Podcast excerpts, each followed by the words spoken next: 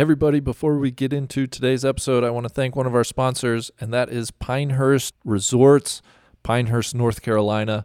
For over 125 years, Pinehurst Resort has been the home of American golf, and yet there's never been a better time to be there. The championship legacy of Donald Ross's masterpiece, Pinehurst number 2, endures as the US Open's first anchor site with 5 US Opens scheduled to return over the next 2 decades. Add to that Gil Hanse's redesigned Pinehurst number 4 or number 6, home of the first U.S. Adaptive Open, and those are just three of nine championship golf courses to experience at Pinehurst. After testing your game there, grab a few wedges, enjoy a loop on the Cradle, the 789 yard short course that's been hailed as the most fun 10 acres in golf. And off the course, indulge in an array of craft beers brewed on site at Pinehurst Brewing Company, or relax with buddies in the stylish North and South Bar. Pinehurst continues to evolve, making it much more than a bucket list destination, but a place to return to again and again. Go to pinehurst.com right now to plan your visit. That's pinehurst.com to plan your visit. Thank them very much for sponsoring the Trap Draw. And now into today's episode.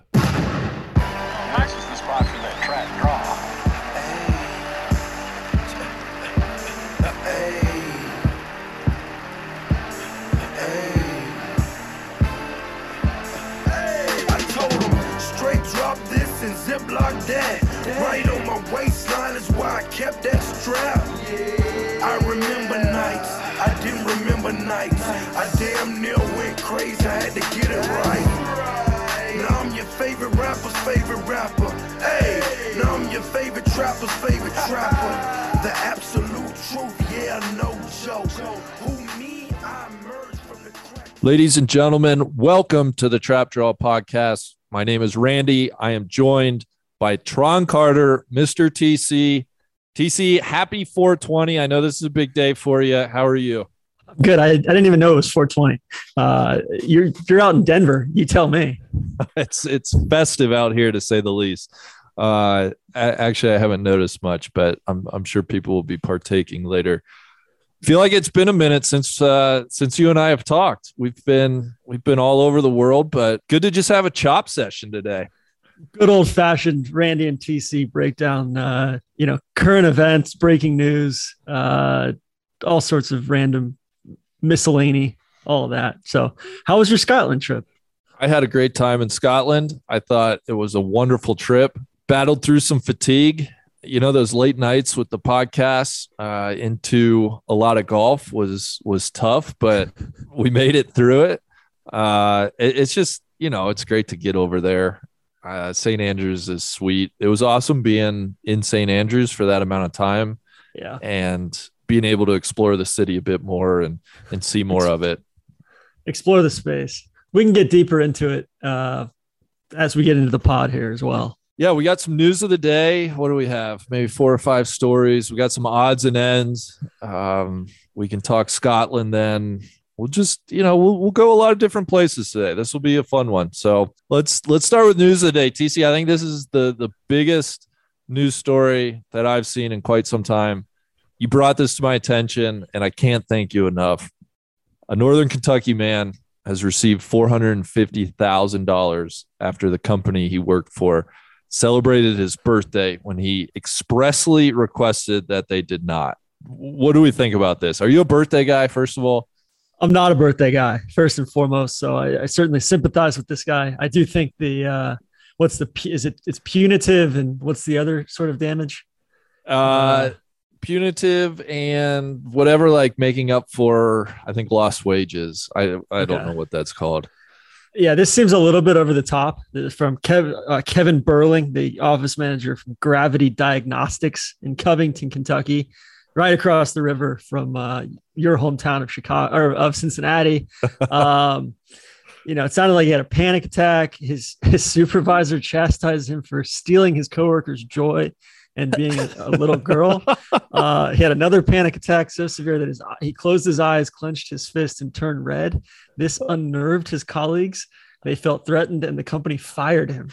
I, I want to be very clear. I'm not laughing at the panic attack. I'm laughing at the idea of a of a boss or supervisor using you know the phrase you know being a little girl in this day and age as as an insult jesus Yeah.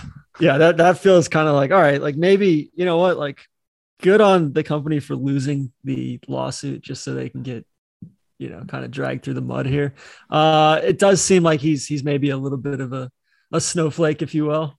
Um, you know, but I, reading through it, I guess there was all sorts of, all sorts of, uh, you know, bad memories from when he was growing up, his parents' divorce, all this stuff, you know, kind of some, some unresolved or, or, uh, you know, lingering threads from the past. Yeah, yeah. Uh, so I, I guess what really prompted all this was they they fired this guy like the day after because when he had the the second panic attack, talking to his his boss, you know, he became really red, clenched his fists, and I guess they thought he was like gonna hit somebody, and so they thought he was a security threat. They fired him like that day, and it's a wrongful termination. So two day trial only took the jury 90 minutes of deliberation.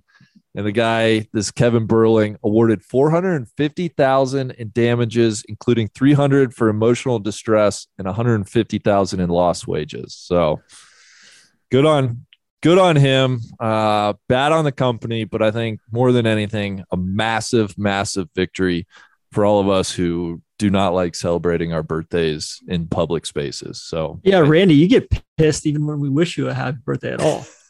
So don't Well, I- don't get any ideas here. I was gonna say, file this one away. I, I, I I'm gonna officially, officially request that you guys not celebrate my birthday this year. I, I dare you to wish me happy birthday.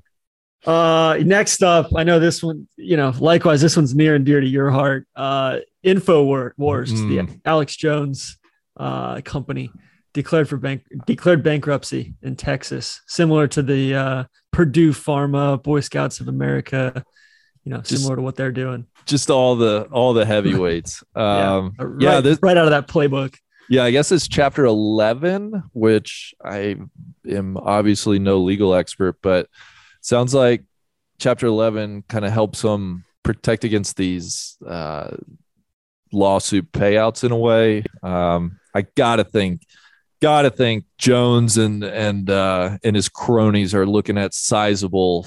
Um, what would be the right word? I guess damages that they need to pay to, to the Sandy Hook families. I know they they are still waiting on that in Connecticut. There's a trial in Texas, which I think hasn't been resolved with damages yet. So A- AJ getting out ahead of this, filing for bankruptcy. Um, we'll we'll see how this plays out. But TC, I hope it doesn't disrupt your your consumption of Infowars too much. I, I think that's the big takeaway here. Yeah, no, certainly. Uh, you know, I don't know what's going to happen to the to the YouTube channel, but uh, you know, certainly we can. All we can do is hope at this point. Although I got to say something, I was in the the Edinburgh airport, had a couple hours to kill, went into uh, one of the pubs in the airport owned by Wetherspoons, um, which I guess they own a bunch of pubs. Uh, hotels, restaurants all over the UK. Uh, they had a this massive, this big magazine in the front. DJ actually saw it yesterday. He sent us a, sent us a note about it this morning.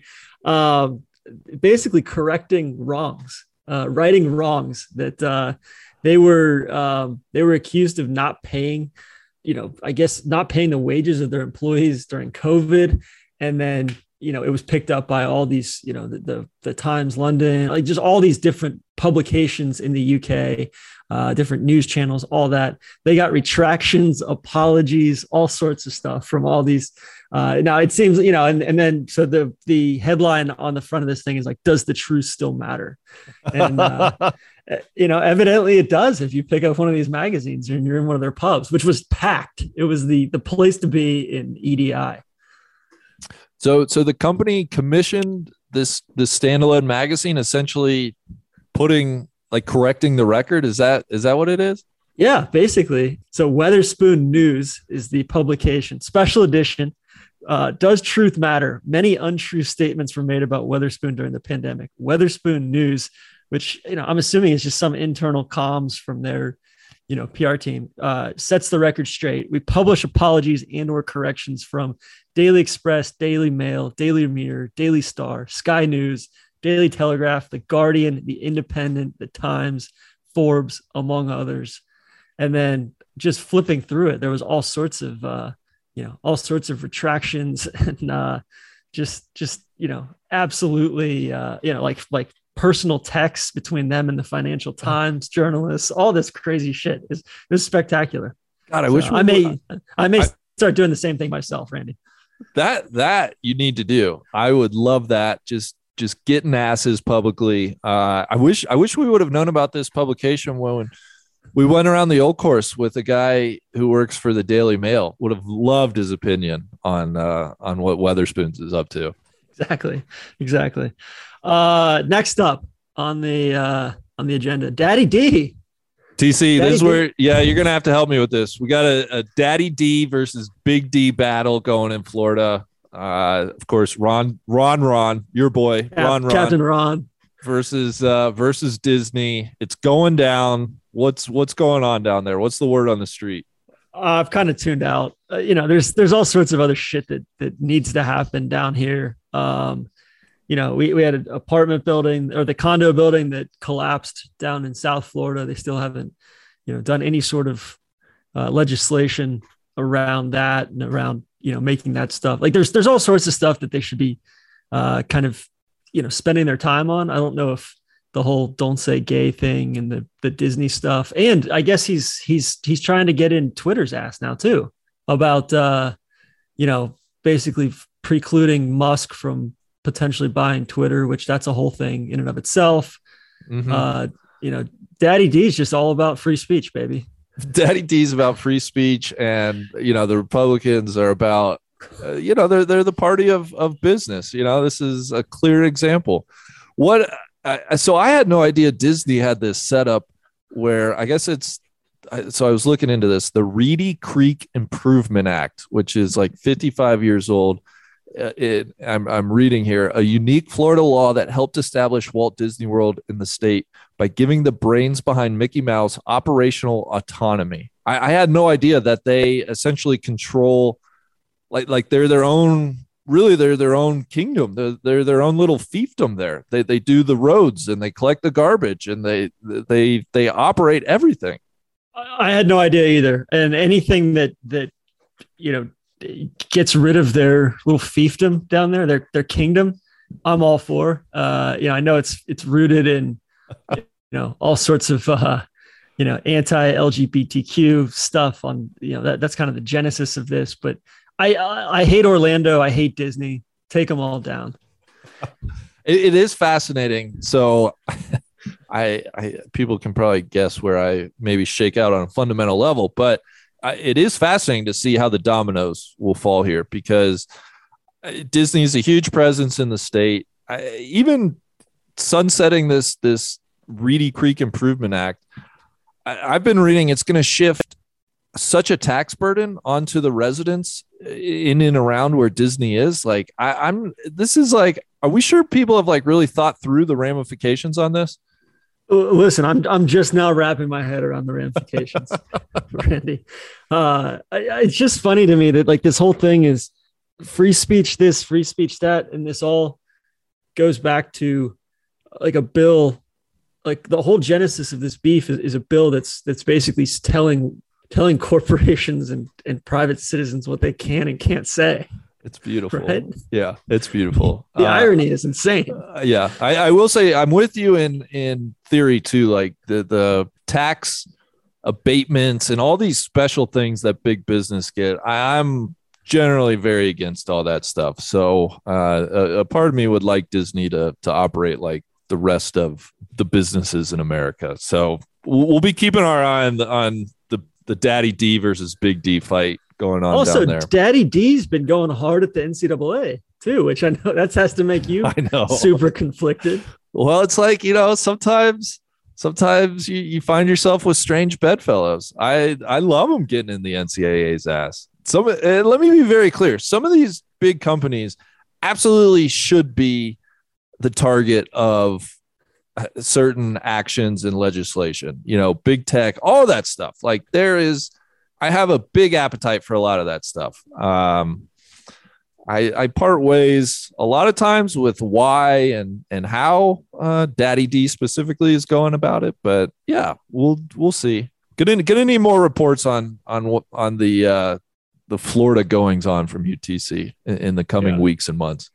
I will, and I need you know we'll get to airports here in a sec, but I was reading some some stuff from your boy Stoller uh, about how the last two transportation secretaries. I've gotten deep into the you know antitrust stuff on the on the airline industry because that's pretty much like the only way that they're profitable these days is just by shrinking the industry, colluding, Yeah. taking away capacity, all that. But I guess uh, uh, what's Cocaine Mitch's wife's name?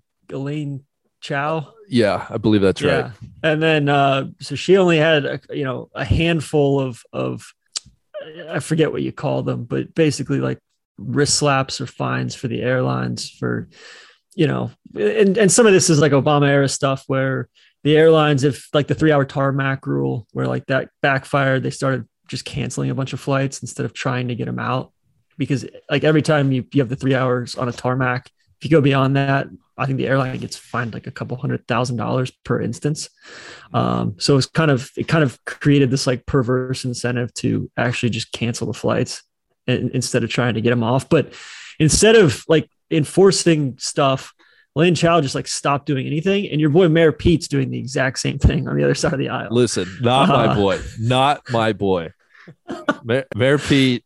Oh God, get him out of here. The yeah so there you know and then i guess like and, that and that leads into all the i guess frontier and spirit are trying to merge or, or frontier's trying to buy spirit or spirit's trying to buy frontier and how now jetblue is trying to you know insert itself into it and buy spirit themselves which actually seems like i don't know i just i don't know how that would work with jetblue from a cultural or, or kind of brand perspective. Um, but like more consolidation i don't think is the answer for no, the airline industry No, no, God, please no. so, Uh, but it sounds like they're gonna, you know, like overall, it, it seems like they've they've gotten a little bit more averse to some of the anti-competitive stuff in the current administration. But it seems like this thing's gonna, you and, know, th- and that's in, where in like one way or another, it's like they're gonna let it consolidate, which is crazy. Well, and that's where you know, talking to Stoller like that. That's where I I think you could find on both sides of the political spectrum people that would would be willing to fight for uh, going after some of these practices in the airlines, and and really, it's happening in pretty much every industry, right? There's just this consolidation. I it, it amazes me that we haven't found uh, a, a plurality that Yeah, really wants to make that a fight because I, I think it'd be very popular in the public sphere too. Um, anyway, TC, tell me about this cargo ship in the Oh. Chesapeake. well, it's been there for a while, like a month. Honestly, Uh, I kind of forgotten about it. and it was the same company. Uh, it was called Ever Forward. Uh, so you know, same company as the Ever Given, uh, which I believe Evergreen is the name of the company.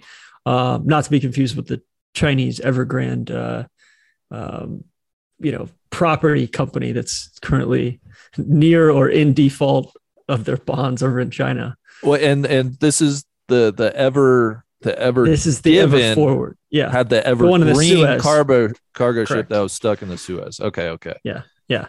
Um, but anyway, uh, they finally refloated it on Sunday.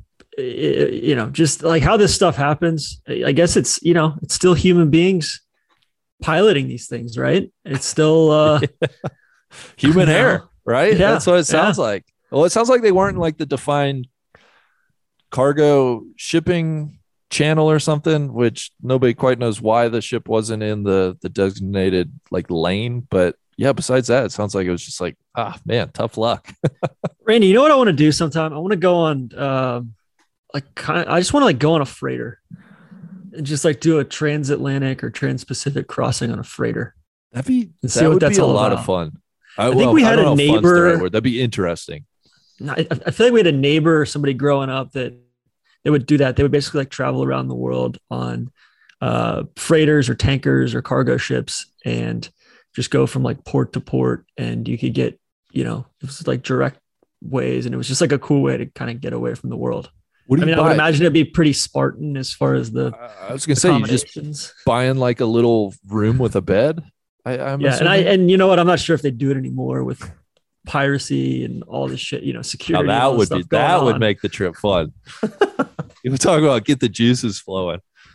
Yeah. Um, and then you know, I think lastly in the current events, we just got to give another tip of the cap to uh, Lil Kimmy over in North Korea. So Oh. he, he uh, Cody sent us something this morning. He demolished some sort of golf resort that was in the DMZ. Yeah, I think it was Uh, that course where you could like play between north and south, right? In that, or there was like a hole that was like adjacent Yeah. to North Korea or something. So we got that, and then that video that he he produced. Uh, you know, I'm sure he was the executive producer on it and, and star of it, uh, where they they they fired off that missile. It was like a it was almost like a Top Gun style. You know, walking across the tarmac. Uh, he was absolutely flossing, just stunting on everybody. it's really great. You know, you think back, when was it when we were all worried that little Kimmy was dead? And now he seems to be once again living his best life. So Probably a year ago, a year and a half ago, right? yeah, yeah, yeah. No, I Uh, mean, I, I- like he just seems downright. You know, I know he's. I know there's millions of people that have died of starvation and and like very bleak shit in North Korea, but in the larger context of like everything going on in the world, he kind of seems like a quaint, like like kind of like how we how we like our our villains or or you know enemies to feel, just kind of quaint. You can put him in a neat box. He's clearly he's clearly a lunatic, but like he's he's he's got these these weird idiosyncrasies and this whole persona tied to it. yeah.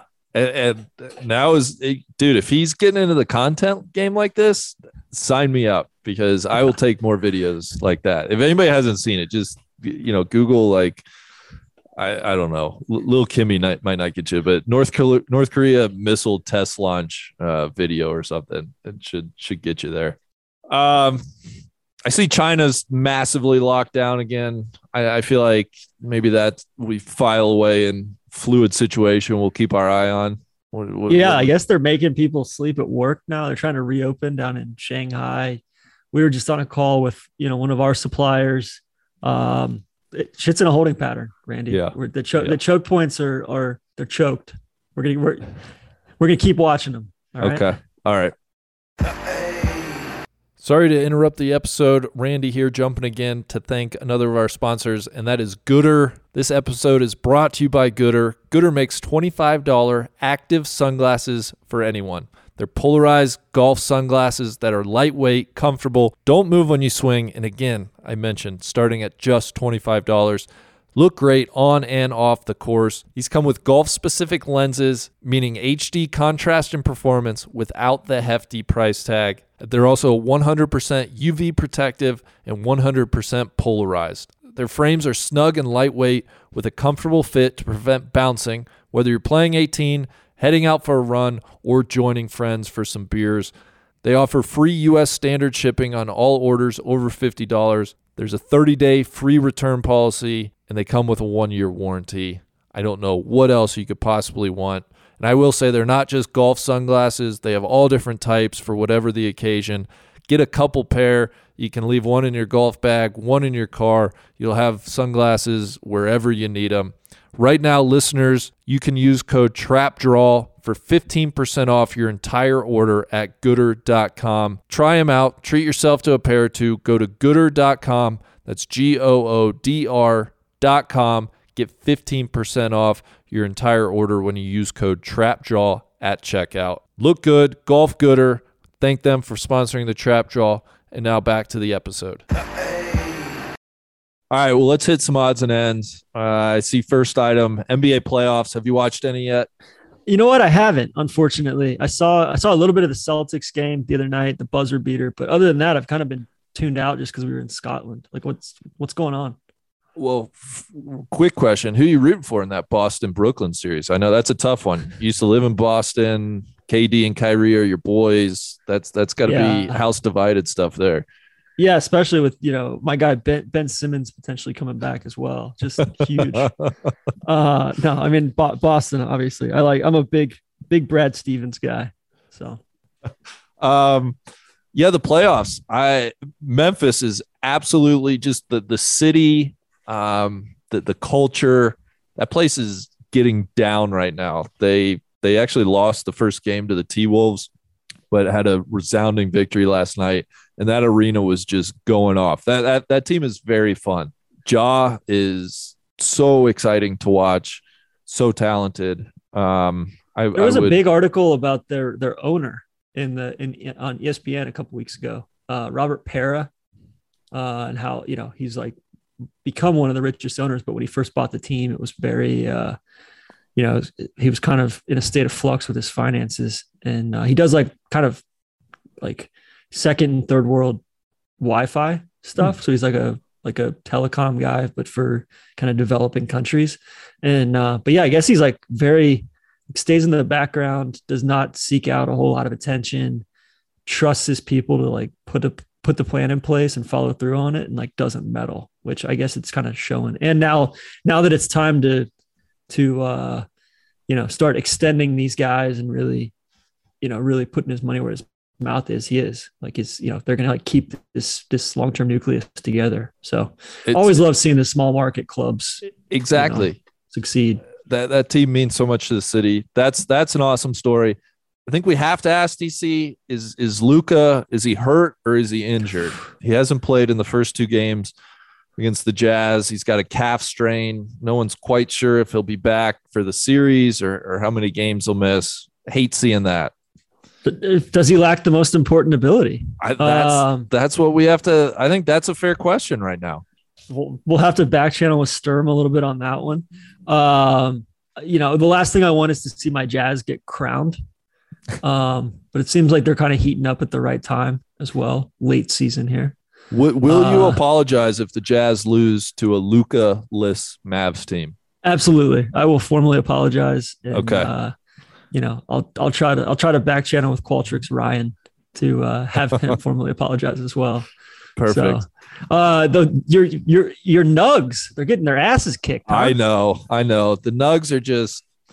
It sucks that Mur- uh, Jamal Murray got hurt last year, tore his ACL, and you know isn't really himself right now. But I, I will say too that Warriors team. I know people are kind of got over Steph and and his whole deal, but what they're doing this year, Jordan Poole is making a leap into a hell of a player. That that Warriors team is is really fun to watch. I It's like there's some small ball lineups, right? yeah, they got they got like a new lineup of death with Poole and Curry and um, Clay and Wiggins, and you know then they can go like Draymond or Kevon Looney, someone like that. But I, I'm just really impressed with how they play, how they've been able to bounce back with the injuries and losing KD, and now like they're back at having a legit shot to win the title. I'm excited to watch them play. I hope they play Phoenix. Phoenix has been good all season long. I know your boy CP in the playoffs is always a concern, but I, I think Warriors Suns in the Western Conference Finals would be awesome. And then in the East, we I, I don't know. I you know this Boston Brooklyn winner, Philly is going to be to be contended with. Um, Milwaukee, obviously, the, the East is going to be a dogfight. So The Playoffs- Heat. I don't. I wouldn't sleep and on the Heat. shit, yeah, they're the They're- one seed. Good call. Uh, you know, I mean, the Hawks look to be. The Hawks need to break it up. I'm not a Trae Young guy at all. They need to trade his ass. uh, I just don't. I don't know. I just don't see it being like a championship caliber team. I think it was. I don't know. I just and then it sounds like the the the uh, Pelicans have gotten kind of plucky. Pel- Knocked off the Suns last night, huh? yeah, the Pelicans are very plucky. Played their way in. Uh, we're the 10 seed, won two games, knocked off the Suns last night. We'll see. It's going back to New Orleans. If they win one in New Orleans, we got we got a bona fide series on our hands. So that that game three will be will be nice. Zion's the story for me, man. He, I got to figure out what's going on with him. He's not playing. Uh, the Pelicans are doing this without him. I, he, he might be the forgotten man. Is he a malcontent or is he just? Well, it seems like it could go that way. I don't think I don't think it's fair to label him a malcontent right now, but I, I think we could be heading that way potentially. Who was who was shitting all over? Uh, JJ Redick. Oh, I don't know. I, I don't. I I mean, he was taking a lot of heat because I think at one point he had insinuated he like wanted a trade out of New Orleans, and people were like, dude, like, how about you like play some games first? Uh, so he he was catching heat. We'll see if he comes back next year healthy. That Pelicans team is going to be a lot of fun, but. Who's your pick to win it all?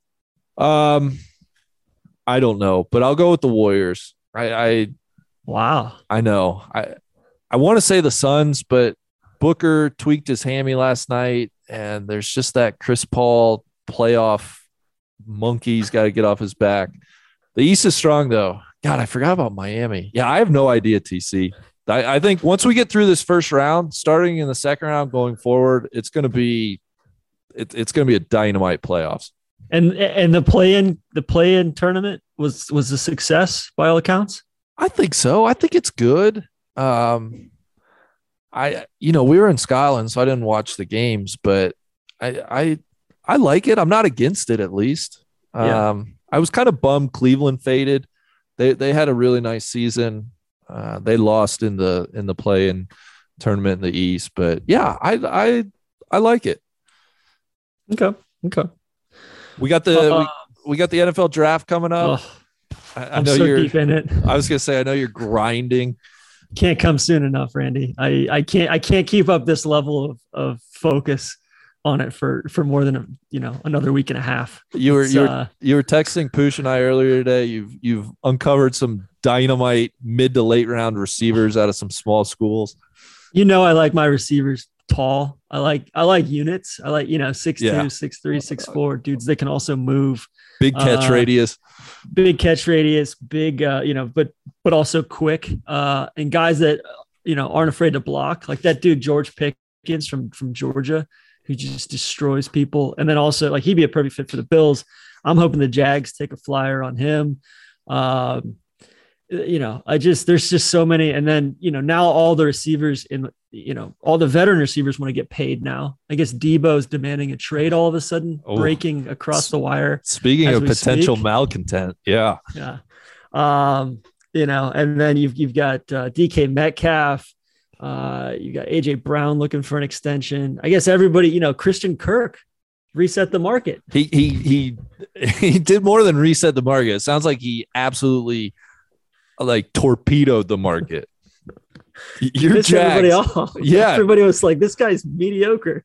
mediocre as as all get out and now all these these actual stud receivers are going to be you know of course they want to get paid who could blame them Yeah. Uh, where do you think the Bengals go with the with the the thirty first pick? uh so i've been seeing some mocks They have so many groceries on the offensive line now. Like, do they need any more groceries on the Well, offensive line?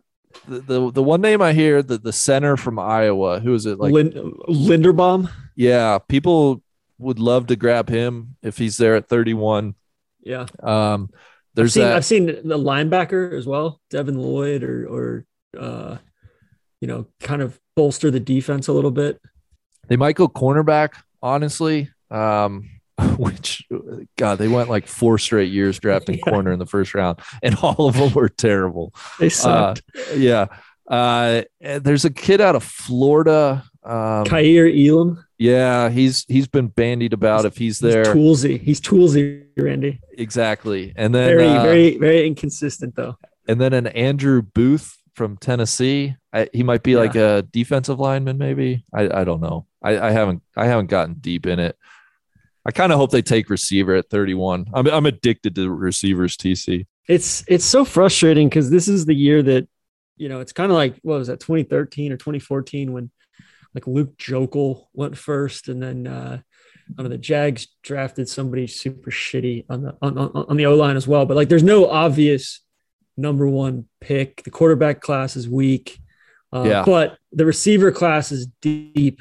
Receivers and corners seem to be overflowing. There's some good safety prospects. Uh, Well, and I mi- I misspoke. This shows you how deep I am. That Andrew Booth guy, he's from Clemson, not Clemson. Tennessee, and he's a cornerback, not a defensive lineman. So you know, orange, orange, right? orange, yeah, exactly. Uh, yeah, I mean, I think there's, you know, if you want a second or third round, there's a kid from Lenoir-Rhyne, a kid from Northern Iowa, there's a kid from North Dakota State or North Dakota. Uh, just there's just bomb threats galore. This this this Skyy Moore guy from Purdue, he's a little bit too too little and nebbish for me. But yeah, you don't like your wide receivers, Nebish. No, I don't. I don't. I don't know. I just feel like they're they're like one trick ponies when that happens. you yeah. know? Yeah. So, uh, yeah, I'm super curious to see what what the Falcons do. You know, they've got needs galore, and Mhm. uh, you know who's going to draft. Like, somebody's going to go early on Malik Willis. I think somebody's going to kind of Yes. trade up, or the Panthers need to just go ahead and fire Rhule. Uh, that's just an embarrassment that that if they, if they haven't him yet, around. I, I can't they're not going to if they haven't Crazy. already. It's crazy. So anyway, yeah, I'm I'm stoked. I, we're gonna do a pod with uh, Kevin Clark from The Ringer in the next next week or so, just to Nice. preview the NFL draft. Uh, there and then kind of just off season recap as well, because I think that's that's the most interesting thing is like watching what the Raiders have done or the Dolphins have done, or you know some of those remakes, or like I love what the Chargers have done, kind of Yeah. battening down the hatches on on, on the D line. So This is this Uh, is the year. Uh, Herbert. Speaking of San Diego, he, he needs to shit or get off the toilet this year. It's it's he's saying he's a little fluffy. Uh, is a little fluffy. Yes, that's exactly right. A little Mm. fluffy for my liking. Okay. So Okay. we'll see. We'll see. Uh, God. All right. I want to get you going. Tell me what's going on in baseball, TC. particularly. Well, first, be, before we get to Cincinnati, your Rockies uh, They're seem to be the the biggest surprise of the season so They're far. they're the toast of the town.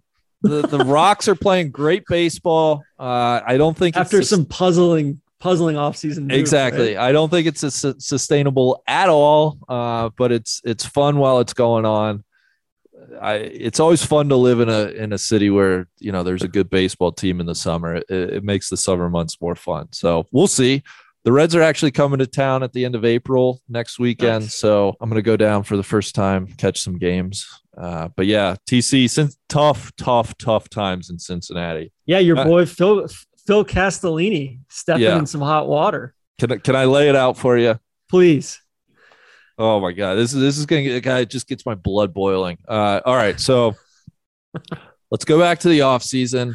You know the Reds, the Reds won 83 games last year. Had they had a bit better bullpen, I, I think they would have been a playoff team. But you know, a lot lot of bright spots on the team. Wasn't that kind of an all-in year for him as well? It was like, hey, we're we're spending some money, we're pushing chips in.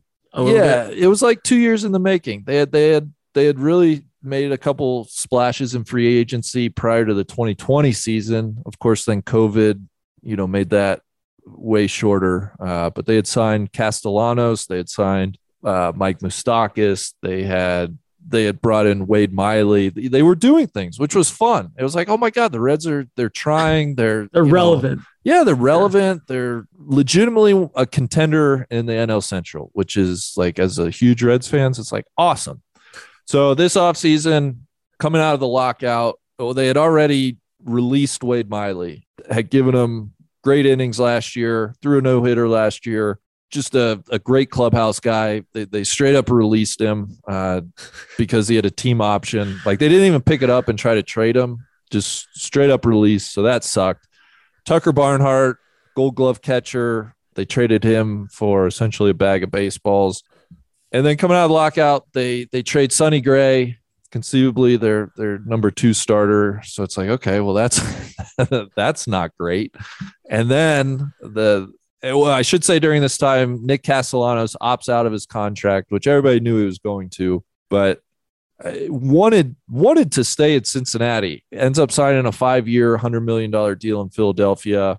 Uh, Boris actually just leaked that like he called the Reds and was like, "Hey, before we do anything, we want to know where you stand. Like Nick really loves Cincinnati, would love to come back if you know if you guys can make this work." And the Reds were like, "Nah, we're good, thanks." Uh, Loves Thom Brennaman too. yeah, so so we lose the we, we lose you know one All Star, and then they trade Jesse Winker, another All Star. They package him with a Eugenio Suarez. They trade him to Seattle again for prospects, and it's just Are like they, are they good prospects? Are these like guys that are coming up in the next two or three years? Or are these like, you know, low A, high, you know, high upside, but lottery ticket arms? they got one pitcher from Seattle that should arrive in the next couple years, who is a good prospect, but you just never know with pitching prospects. The guy they got from Minnesota is an 18 year old, like 50 50 if he ever throws in a, a single inning in, in the majors. Um, and so people are pissed. They're like, you know, you, you've won Winker and Suarez are fan favorites. Castellanos was was an immediate fan favorite.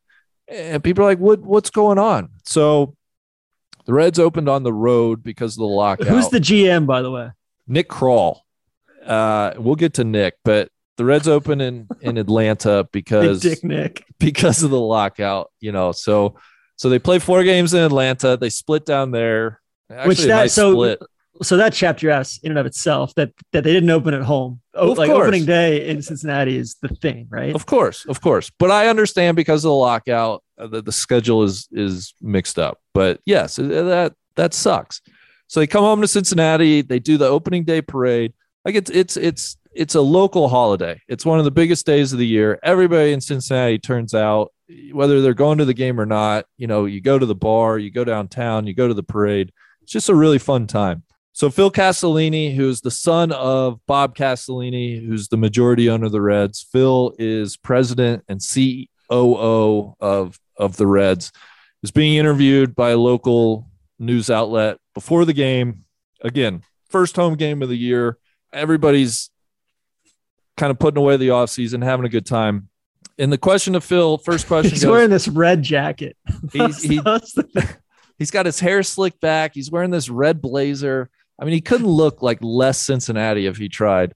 Uh, well, well, he he looks like he's he's like owning a a used car dealership plus a loan like a pawn shop on the west side yeah, over in you know over in uh, like uh like Cheviot or or exactly that was exactly where I was going for. Yeah, exactly. Uh, so the reporter says, Phil, you know, what what what do you say to Reds fans who are frustrated by the offseason?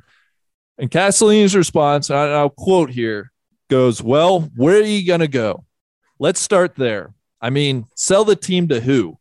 I mean, that's the other thing. I mean, you want to have this debate? If you want to look at what you would have this team do to have it be more profitable, make more money, compete more in the current economic system that this game exists, it would be to pick it up and move it somewhere else. And so be careful what you ask for. I think we're doing the best we can with the resources that we have. End quote. And TC, you want to talk about a shitstorm that's been stirred up in Cincinnati? Oh. Cincinnati people by nature aren't looking for fights. They're not looking to get in people's asses. But but damn it, I'm proud of Cincinnatians for on- once they do feel aggrieved and wronged, they they wear it well. And this story is not going to go away. This is this remains a story. It since these comments on opening day, the Reds have lost eight straight games. They're two and ten, uh, worst record in baseball. They haven't led for a full inning in like 72 innings. Uh, it, it is just it couldn't be more of a shitstorm right now. Uh, this Phil Castellini guy, first he doubled down on these comments later in the day after the initial shitstorm erupts Hell yeah. finally that night uh, there's uh, just a obviously was written by the pr people an apology statement released uh, nothing out of phil's mouth. And and we haven't heard from him since. So that's delicious. You, you got this guy who's the kid of the billionaire. Uh, you know he's dressing like Rich, richie rich just just an absolute donkey. And he's talking about you know where are you going to go reds fans? Or you know hey you want us to move this team? And people are like dude what the hell? Uh, we, we just want like a good baseball team. We want to know what you guys are doing. Like why why Because are that's you selling off all these pieces? Like it what like they've never actually maybe aside from those two years where they had Cueto and and they lost to the Giants in that in that you know divisional series or wild card round, like they've never really like they've always just been perpetually stuck in between. right? exactly. Like they're they're not good enough to to have a legit shot, but they're not bad enough to ever bottom out. Not that it even you know helps unless you do it like full sale commitment, like the Astros or you know Marlins or somebody like that has done. exactly right. They they haven't lost over 100 games in in decades. It, it's been years and years. I think 1982 is the last time they've lost more than 100 games. But on the same token, they haven't won a playoff series since 1995. The Castellinis have owned the team for 16 years.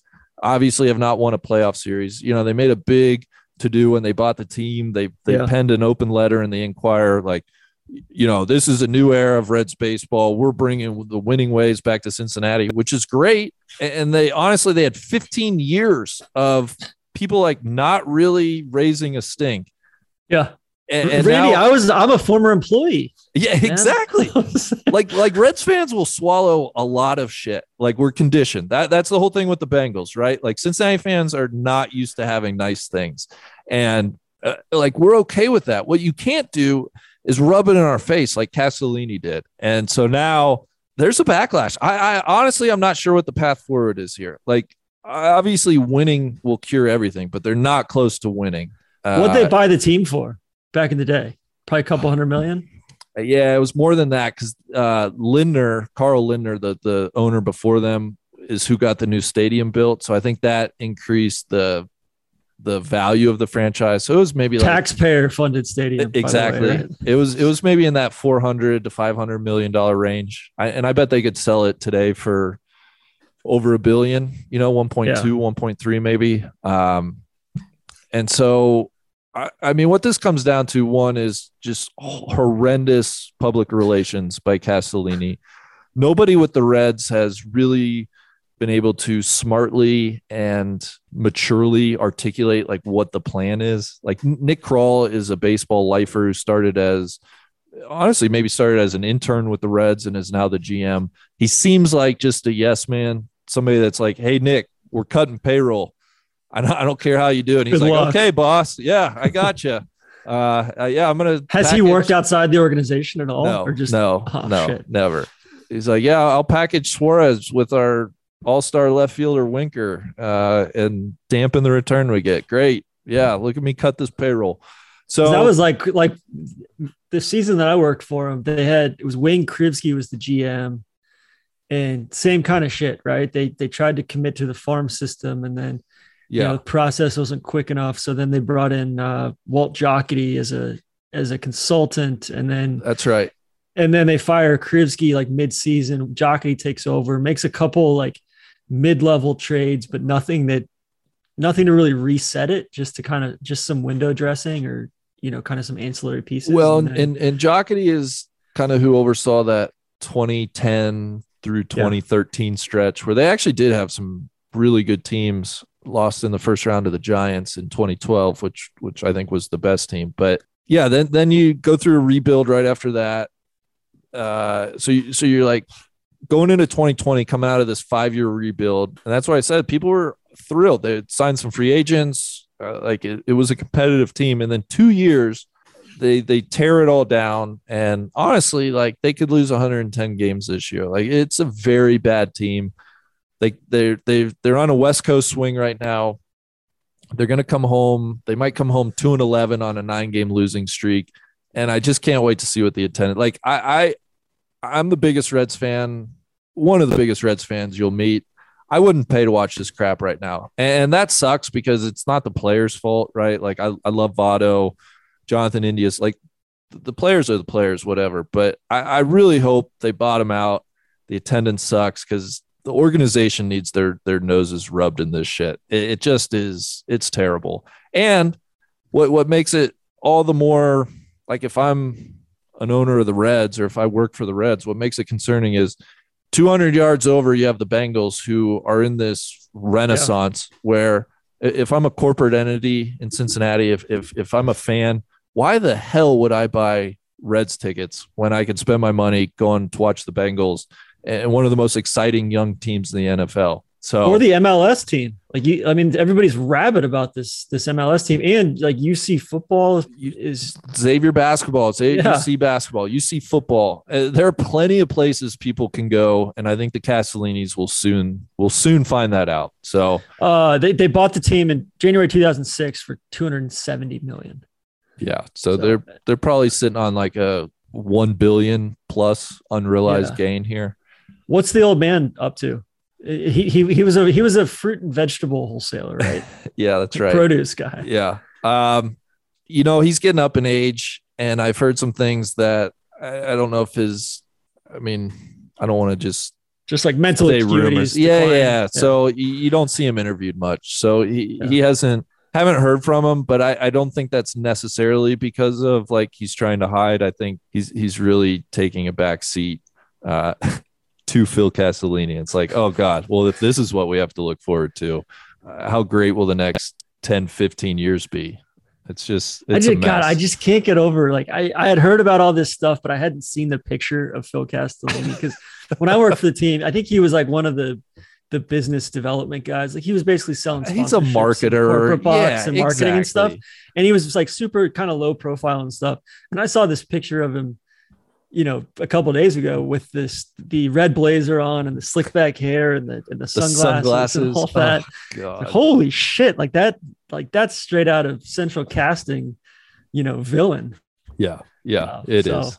Um, Um, so so we'll we can check back in on the Reds, but there's TC, a it's not good. too. Yeah, there. Well, so there was a billboard. I, I got to shout out Chad Dotson, uh, friend of friend of the pod. He's he's got an outfit called the Riverfront, and they kind of crowdsourced this billboard that went up on I seventy five that just said "Sell the team, Bob." And this was before Castellini's comments. Like th- this was in response to what they were doing this offseason. And I think that billboard fed into why Castellini was then asked on opening day, like, hey, obviously we got this billboard in town. Like for the first time in 15 years, now 16 years of owning the Reds, like people are finally getting frustrated to the point where like there's a little heat on ownership. Uh, So I hope the billboard goes back up. I, I hope they, Oh, they took No. it down. well, it ran for like a limited amount of time. Okay.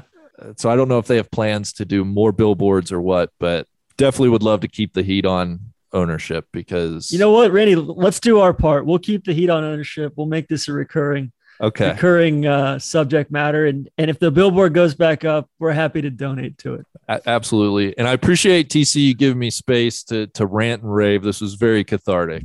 Randy, I, I don't mind following baseball from afar as long as I don't have to watch the games. And it's really fun Fair now enough. too, because I don't know any of the players. Like, you know, there's like I don't think I've seen I like I don't think I've the last baseball game I went to was the one that we were in San Francisco for. But other than that, even when we lived in Boston, like people couldn't get me to go to Fenway. I just Yeah. all from the summer that I worked for the Reds, and like I just did not want to, you know, you go to 81 home games for a for a bad baseball team through the summer, and like you never want to go to another baseball game again. It's a slog. It's a slog. So Yeah. Randy here again, one more time, one more sponsor to thank. Today's episode is brought to you by Whoop, the personalized digital fitness and health coach, an official fitness wearable of the PGA and LPGA tours. You can monitor your recovery, sleep, training, and health with personalized recommendations and coaching feedback with Whoop. Train smarter, recover faster, sleep better, and now feel healthier with Whoop and their all new Whoop 4.0, the latest, most advanced fitness wearable on the market. The all new 4.0 is smaller, smarter, and designed with new biometric tracking. The device also features a new smart alarm designed to wake you up feeling refreshed and ready to take on the day. Plus, it was designed with their new Anywhere technology, so you can wear it with their Whoop body sensor enhanced technical garments. The all new Health Monitor dashboard gives you a big picture look at your overall health, monitor key metrics like heart rate, resting heart rate, heart rate variability, skin temperature, and blood oxygen levels. Plus, see improvements in irregularities and vital signs over time. You can even export 30 day health trends to share with your coach, trainer, PT, PCP, or physician. The all new waterproof device is free when you sign up for a Whoop 4.0 membership. For any members, if you have six months left of membership on your account, you can upgrade now and get the 4.0 for free. And right now, Whoop is offering 15% off when you use the code NLU15 at checkout. So go to whoop.com, W H O O P.com, enter NLU15 at checkout to save 15%. Thank them for being a sponsor of the Trap Draw. And now back to the episode. All right. Should we hit on quickly airports? Yeah, just just a quick quick thing. Um, Denver is up to the third busiest airport worldwide after being like 18th or 20th uh, back in 2019, 2020, pre-pandemic. Feels like United has doubled down on their hub there. Randy, what do you have to say about these developments? It. feels like it, man. The Denver airport is is anxiety inducing. It's just so many people. It's a massive humanity. It's hard to get like from ticketing to the uh, the terminals. They're they're doing a lot of work, which we've talked about in the past. They're they're rearranging where security is and where ticketing is. But yeah, it doesn't shock me. It it is a zoo every time I go there. We we are calling on the Illuminati the new world order to clean up their act, get their shit together, Yes. do what they need to do, expand their underground. And the bunkers. Amex Lounge is overrun. Oh, and that's partly terrible. Amex's fault, but the Amex Lounge is completely overrun there. oversubscribed. It was I had the same experience in uh uh big I flew I flew through Houston on the way to the UK, flew to London for a couple days.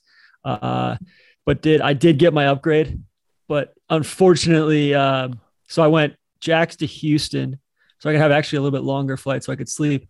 Right before like 24 hours before the flight I get an email. They switched the equipment Oh, from a 767 the the the super premium uh where it's basically just like all premium economy and first class or and business class to a 7879 of which they have 13 left that still have the old first class where you don't get you know aisle access and it's it's, not the polaris seat so i had to fight through that on my way absolutely uh, hate that for you.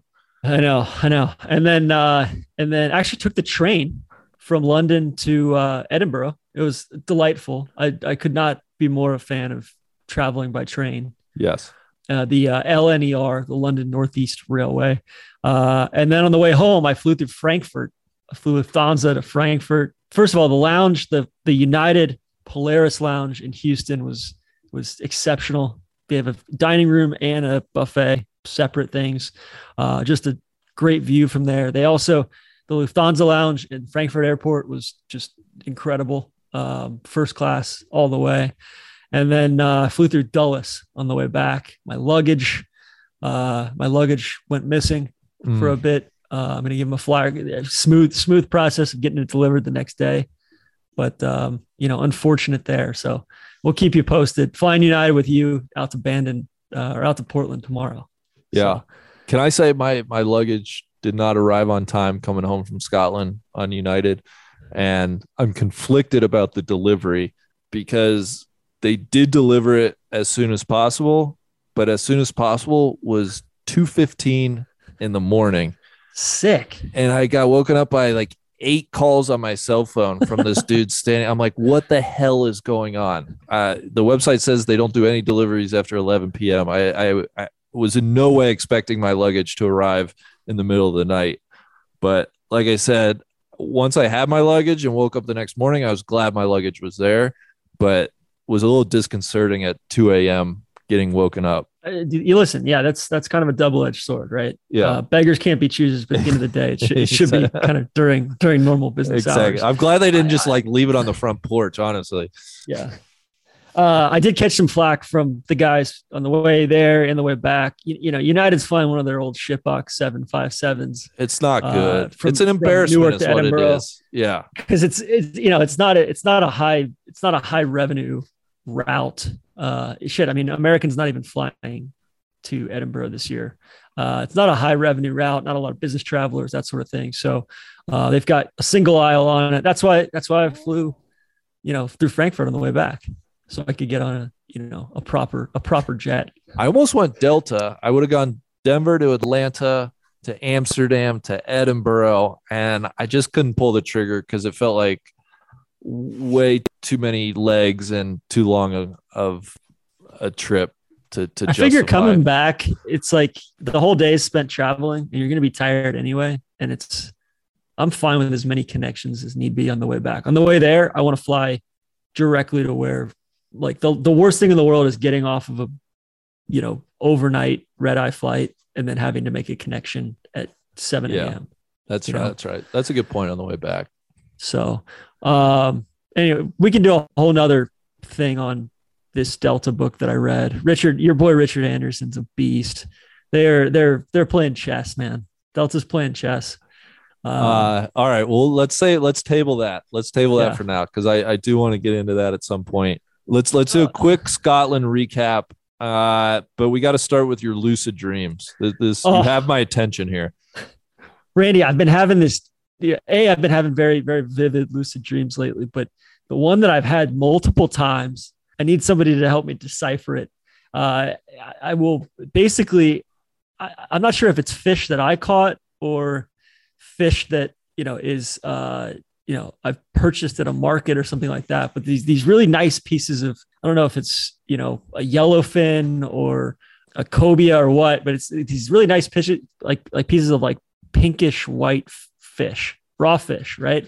And Mhm. I, I've got the whole fish, and I have to fillet the fish, and and I'm gonna do some sort of poke or ceviche or, or or something like that. And I keep having these dreams where I cannot get all the bones out of the fish. Like not, and we're not talking the little bones. We're talking like the big spine and and you know like and this is a substantial fish too. But um, I I cannot get the bones out from underneath, you know, the meat. And Mm. it just no matter how much I try, and then I said, and and and as I'm doing this, I keep getting interrupted yeah. over and over and over again. I keep getting interrupted, so I can't focus on the task at hand. And then I and then I get worried about, oh my god, I've been filleting this fish for two hours. It's getting warm. Do I have to throw the fish away? that sort of thing. So you know, I'm sure there's all sorts of time management and, and subconscious, you know, being feeling stretched thin stuff on this. But I just want to know why it's why it has to do with fish, uh, why it has to do with this, you know, kind of these really really nice pieces of meat, and then and then I wake up and I want sushi. Uh, it's bizarre.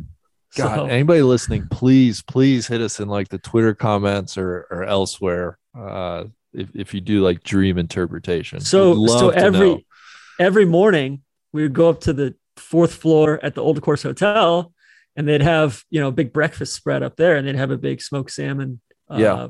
love that breakfast Uh, spread, by the way. Oh, fantastic breakfast spread, full Scottish breakfast.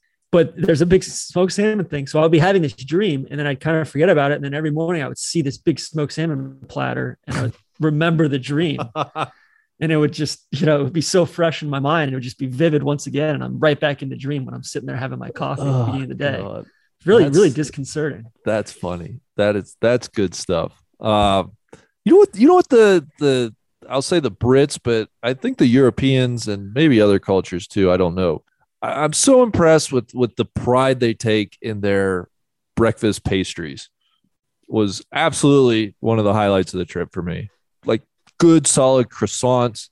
I I, I feel like the pastry game over across overseas is is Bread too. I mean, just just normal just bread. bread. as But well. but Yeah. yeah. and not that we don't have good stuff here, but it's just not a common staple of you know like a, a continental buffet style breakfast. It's it's something you got to seek out at a specialty bakery or something. Um, yeah, it seems a lot more localized, a lot more, you know, everybody makes their own stuff. Everybody, there, it just seems like a, a higher level of, of craftsmanship when it comes to baked goods yeah, over in the UK and, and in Europe for that matter. You'll love it in Sweden. Like when you go to Sweden, eventually you're, you'll be blown away by the, by the bakery scene.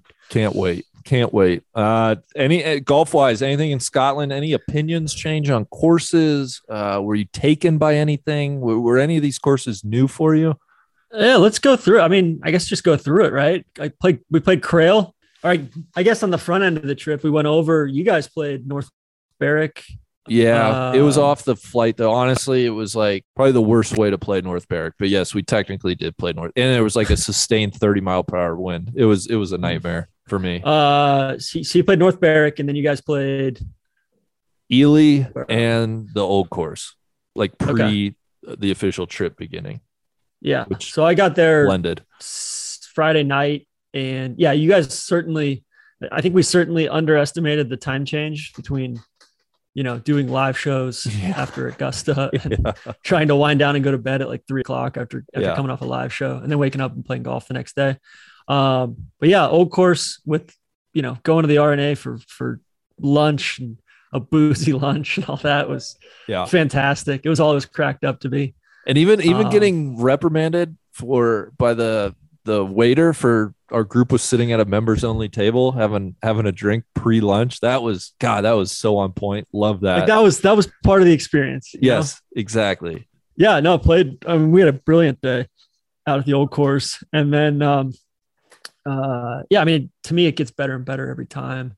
Um, played Crail the first day in earnest of the of the big trip. Crail even better than I remembered it. I was gonna Um, say that. So I didn't You didn't play it last time. exactly. Yeah. I didn't catch Crail. I, I really really enjoyed it. You know, it's got that fun funkiness that that I really enjoy about links courses over there. Um, the only the only negative I think in in my opinion was just those those finishing holes. Not that they're bad holes, they just feel so They're like off and apart from the property. from the rest of the course. Yeah, yeah. um, it, it almost felt like a 14 or 15 hole course, and then you, oh yeah, well you know, go play the other three over here.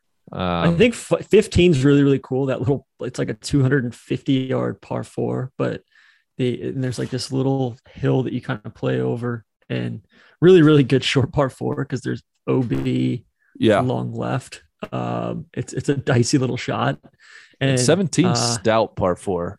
Like yeah, and then eight, and then and then 18 is like one of the probably the stoutest par three finisher I've ever seen. yeah, um, that that green was crazy. Uh, so much slope in that green. Yeah. So yeah, I mean, Crail was even better than you know. Probably played my best round of the trip at Crail, and then it kind of deteriorated from there. Uh, the you next did bring day, five putters, which which was Yeah. concerning. I did. Yeah, brought brought lefty and righty options. Probably gonna do the same for Bandon. I, I mean, there were half the rounds I played with two putters. I, I was playing lefty putter from inside of 15 feet and righty putter from outside of 15 feet. That's wonderful. Um, and then yeah, we had what new and yep, new and then Just- Eden and just the new. Jubilee. Yeah, just Yeah, the new new on day two. new's great. We had tough condities at the I was- new. Yeah, I was gonna say I felt like I was half my attention was just trying to get through the condities, the wind. So I, I don't know if I appreciated the courses as much as I should have or otherwise would have. Would love to spin around there again in a future visit, but certainly didn't disappoint. I'd heard really good things about the new course. I, I just feel like I, yeah. I I can't really picture many of the holes. Like it's the one course where I'm like I, I it just kind of washed over me, and I think that was just from battling the wind and just trying to kind of trying to stay locked in, but not really paying attention to like the actual course. if- if And then makes sense. Jubilee, we played Jubilee in Eden. The Eden's so fun, man. The I- Eden is awesome. it's got the worst, like the 14th hole is the worst, Yes. the worst hole in all of Scotland. Yes. Maybe one of the worst holes I've ever played. Like I call upon the Links Trust to fix that. Like 14 and 15 suck, but like especially 14. But otherwise, like it's delightful. I went out with Desert Duffer after I was I, I challenged him. I said, Hey, uh, you know, it was a nice night. It was our uh 18 hole day after the old course. And I said, Hey, I'll I'll go out and I'll play you with your clubs. I'll play left-handed. He's a lefty. Uh, and- notorious shit talker, big Yeah. gambler. Yeah. and and and I went out after not playing lefty for you know six to eight months, uh, probably probably longer than that. Went out and beat him with his own clubs straight up. He if he had any pride, I think he'd consider retiring from the game altogether. Yeah. Yeah, beat him two up, and then you know, and then pressed, and I lost the press like on a on an extra hole. So That's- he's he's hanging his hat on that. Yeah, that's semantics. Yeah. Uh, but yeah, there's some great holes like down, you know, out along the uh, the estuary there. Um, I, I had a then, question like, about like, like those crossing par threes are just Yeah, five and eight. yeah. Yeah. Uh, I, I had a question about the greens. So I, I thought the greens on the Eden were the slowest of the greens we played. Not that they were like bad slow, they, they were just slower. And Yeah. do you think the, the, the greens had really, it's like a Harry S. Colt design, I think. The greens have some crazy undulations and slopes. I'm curious if they ever kind of quicken them up or because of all the slope if if they intentionally keep them slow like that because i it, they can Yeah, get that place question. pretty diabolical if if they turn those greens up Yeah, there's like there's short par fours. There's you know it's a shorter course. It's like sub six thousand yards, but it's it's not necessarily easy. Like you gotta yeah gotta manage your ball around. Um, yeah, I don't know. I mean, there's they're definitely one of my favorite sets of greens. Again, outside of like they had to build the driving range, so they so they added 14 and 15 back there, and then rearranged a couple holes. But um, because I was told that the Strathtyrum course, those are like some of the they get those greens rolling super super quick. Hmm. And then you can basically just get around there in like two, two and a half hours and work on your short game and, and just kind of have like a playing practice round. gotcha Um, and then the Jubilees, like I really like the Jubilee. i Um, did too I think the Jubilee and the new, like the the composite between those two is awesome. Um, like the eighth hole out on the Jubilee is unreal. Kind of weaves through the dunes. Was that 15 or 16? The the one with 15 is like the shorter par Oh. four with the huge So drop cool. off uh, on Yeah. the on the front of the green i, I was gonna say 10, the the same par thing three. Yeah, Jubilee's awesome. there were and there were some just like really proper par fours too on on the Jubilee. Number two for like number two is awesome. Great little tree next to that hole. Um, I don't know, just a fun, fun course. Like Mhm. I, I think there's there's so much more substance to St. Andrews beyond the old. I'm a big proponent of some of those other courses there. So that was the biggest takeaway for me was I was like, man, none of these uh, can any of these courses really live up to what the old is and that experience. And yeah, you're absolutely right. They are they're really fun and they're they're different and kind of unique in their own ways. And I would happily, happily, happily play them all on a return to St. Andrews. Like, would not feel like I'm wasting around over there by any means. Yeah, the old was great as always. I played with Neil, and uh, he uh, he was four under through seven.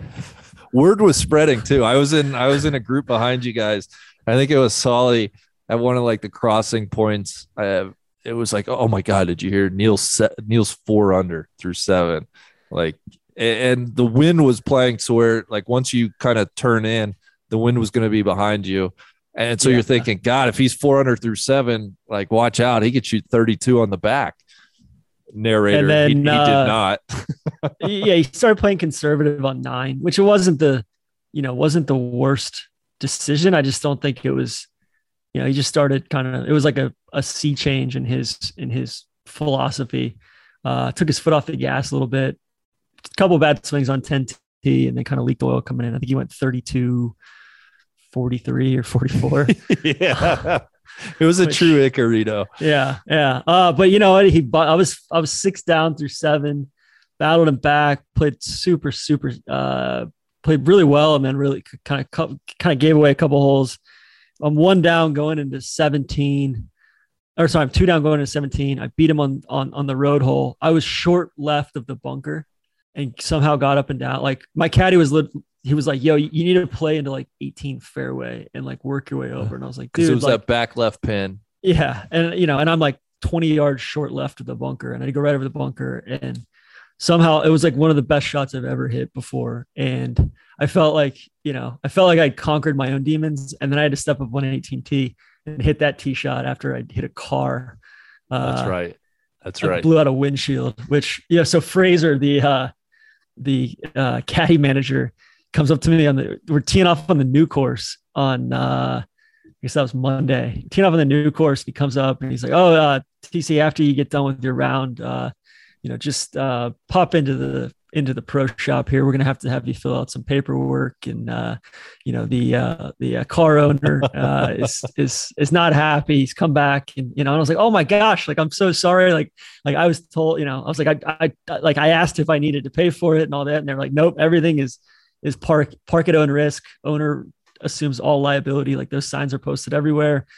Caddy told me, you know, same thing, and I'm like, "Oh my god, I'm sorry. Like I I must have misunderstood that. I feel like a a scumbag and all that, and you know, kind of kind of lets it keep going." And he's like, "Oh, like I'm just messing with you, man." Taking the piss out of you, mate. Yeah. big time, big time. That's But, really uh, good. But yeah, so Neil and I step up on 18, and that was probably probably one of the highlights of, of my life. Was like both of us making birdie. Like I made the 20 foot putt, he made a 15 footer right on top of me, Yeah. beat me one up, and it was it was cool. And then Hams Hame was great for for uh, lunch after that. And then yeah, we played Panmure and Carnoustie. Um, Panmure was delightful. Uh, what a what Totally. a cool little track, especially like three, three or four through 13 or 14. Mm. Uh, you know, So of good. getting out and getting back. Those holes were kind of left a little bit to be desired, but I think the the meat of the course was some great, like great, great, great greens. Uh, just some wild shit out there. Yeah. Just a, And a little uh, under the radar course that, you know, we, we, were talking to a member out on the course and he's like, Oh, you boys from America? Like, yeah. He's like, What are you doing here? We're like, Well, we're on a golf trip. He's like, Why are you at Panmure? We're like, Why not, man? This is great. It, he's like, Oh, well, you know, welcome. Glad you're here. It, it was a perfect compliment to Carnoustie, even though we got we caught Carnoustie in the most benign conditions Oh. possible.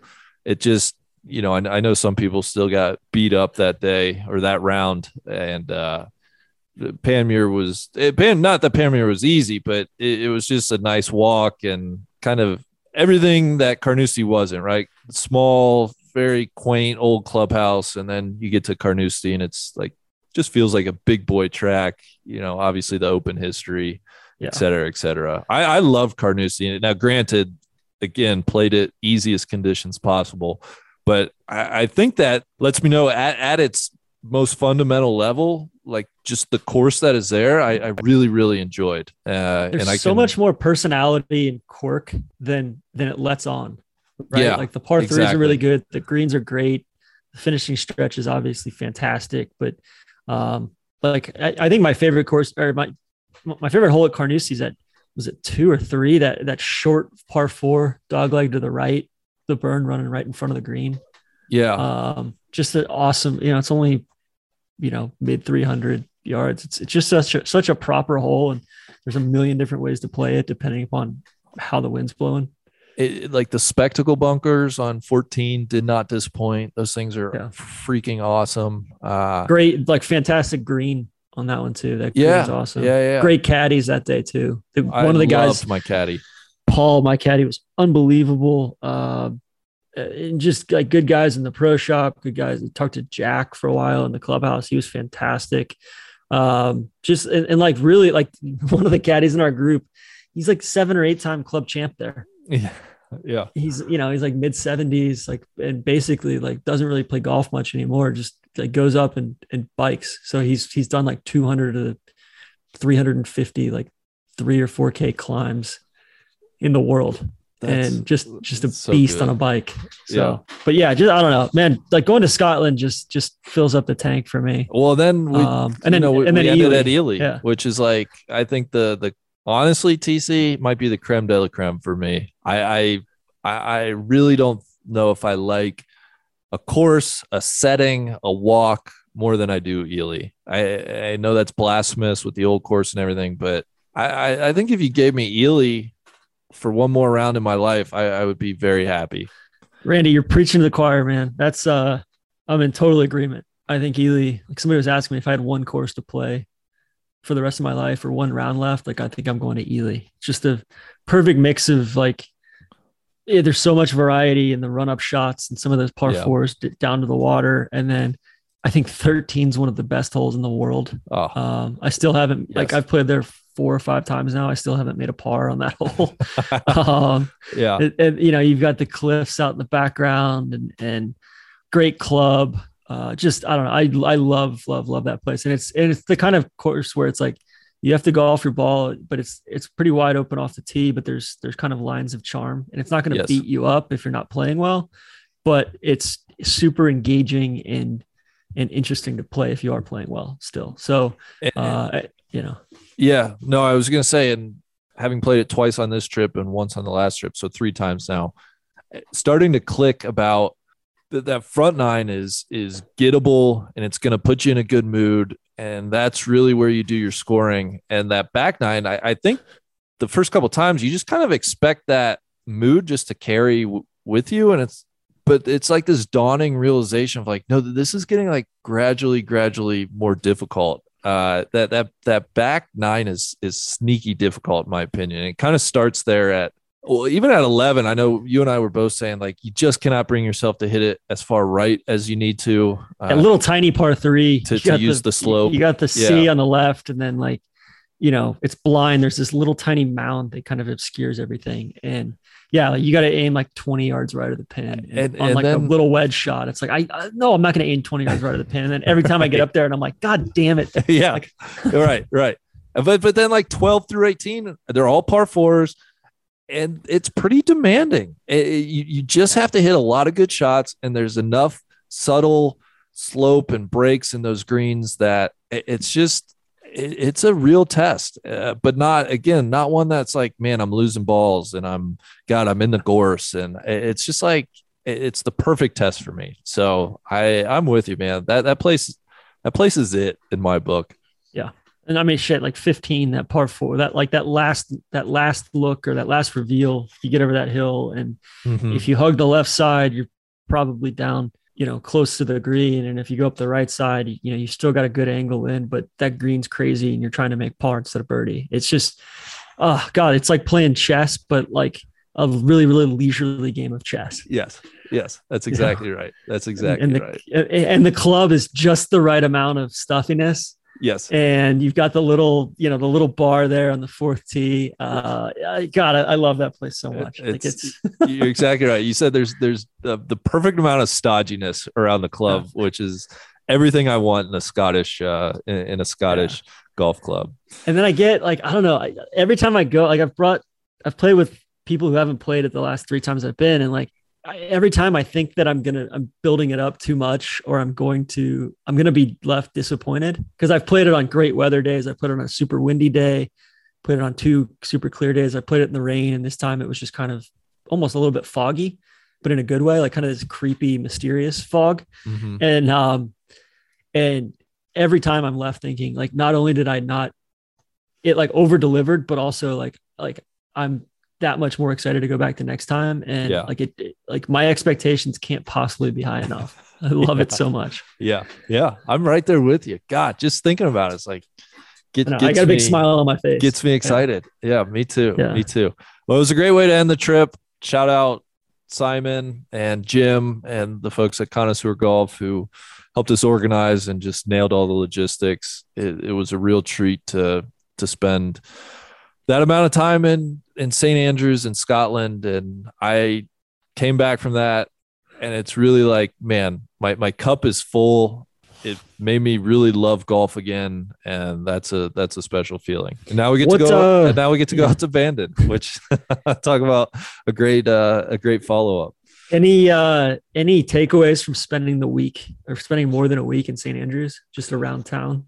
Yeah, so I I feel like I got pretty good coverage of at least the old historical part of town. I even ventured out into like the more residential area, uh, walked by the Botanic Gardens, which was a thrill to see.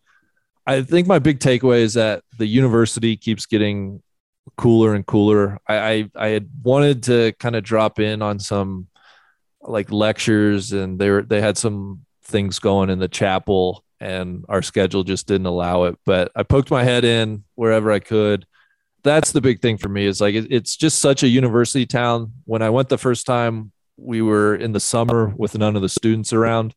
And so getting back in April with with all the students, it just had a different atmosphere and electricity, in my opinion. You know, you'd see them in the pubs, you'd see them walking around. It it, it felt like a true college town, which was really neat for me. I uh, I found that I think I figured out like Scotland like Scotland doesn't have bad food right? It's just like I feel like they get kind of an unfair rap for for for the food. I think there's a lot of one of the things is there's a lot of salt.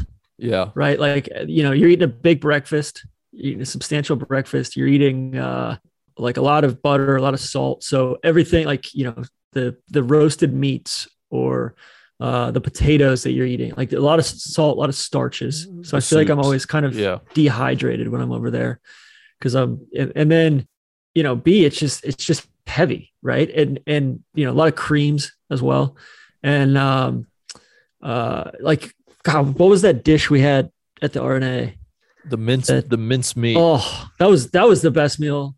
That was the best meal I had on the whole trip. So they told us that was the traditional yeah. order for your first lunch or dinner as as an official R&A member. It's like you have to get the mince meat with with mashed potatoes and peas yeah, it was it was delightful. It was great. And that pear dessert, they had they had a spotted dick dessert, yeah, pear dessert. Yeah. Uh, and actually, and then uh, for for one of the rounds, just had to kind of break away from the group. Went to a relatively new restaurant. I think they used to be in a hotel in town. They've since moved right next to the Dunvegan. It's called Haar H A A R. So when you're there for the open, if anybody's there for the open, make a reservation at this place. It's like all kind of local mostly seafood based tasting menu, really, really good flight, you know, paired wines and all that. Uh, it was spectacular meal there.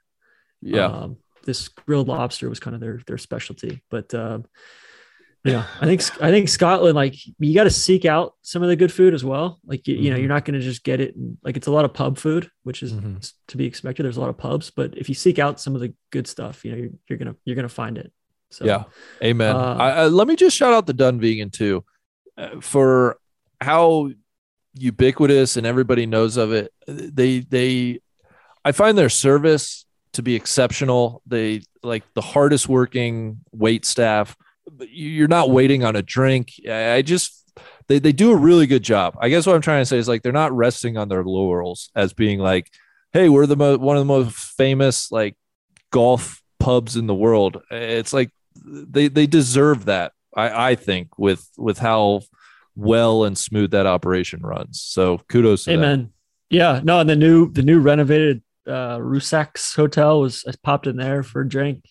Fantastic bar downstairs. Had a great experience. It- like I went three or four times to the Jigger Inn. Yeah. Great experience there. We watched the Masters there.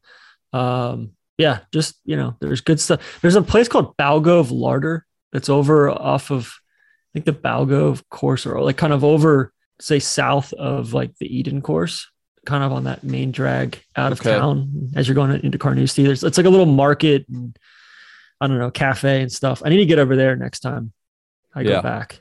But um, but yeah, I don't know. It, it's just got me all jacked up to go back to Scotland and I just go explore too. again. Me too. Me too. Well, let's uh let's do it sooner than later. Um, and I'd encourage anybody that has not been, just do it. It you know we're we're hyping it, but it's it's it's just impossible to overhype. It, it's well worth the, the time, energy, and and investment. So And the people are wonderful. Like They can't are. can't say that enough. Like between the caddies, the people you meet in pubs, the just random people in the street. Like I feel like in Scotland, and I don't mean this as a slight to the Irish, because like like sometimes the Irish, I feel like they're bullshitting me, or they're trying to sell me something, or Yeah. they're like they're just so friendly, right? And They're ju- they're just so upfront positive, and unprompted. Yeah. Yeah, yeah, and just unguarded. Whereas I feel like the Scots are just very direct and and sometimes dour, sometimes negative, or sometimes, but like they're gonna tell you what they think regardless. And I, that's something that you know, like they don't they don't look at everything through rose tinted glasses, which I appreciate the hell out of, and I know I'm gonna get an Yeah. honest answer out of them. Yeah. And, and they have a dry sense of humor. They they Yeah. are s- sarcastic. I, I love it. You're exactly right about that. Um, well, TC, this was this was excellent catching up with you. We're, we're both off to Portland tomorrow, so I will see you tomorrow. But yeah, man, uh, good good stuff today. Appreciate it. Love it. Let's let- let's bring on the NFL draft. Let's get that going. I need Boom. it. There we go. There we go.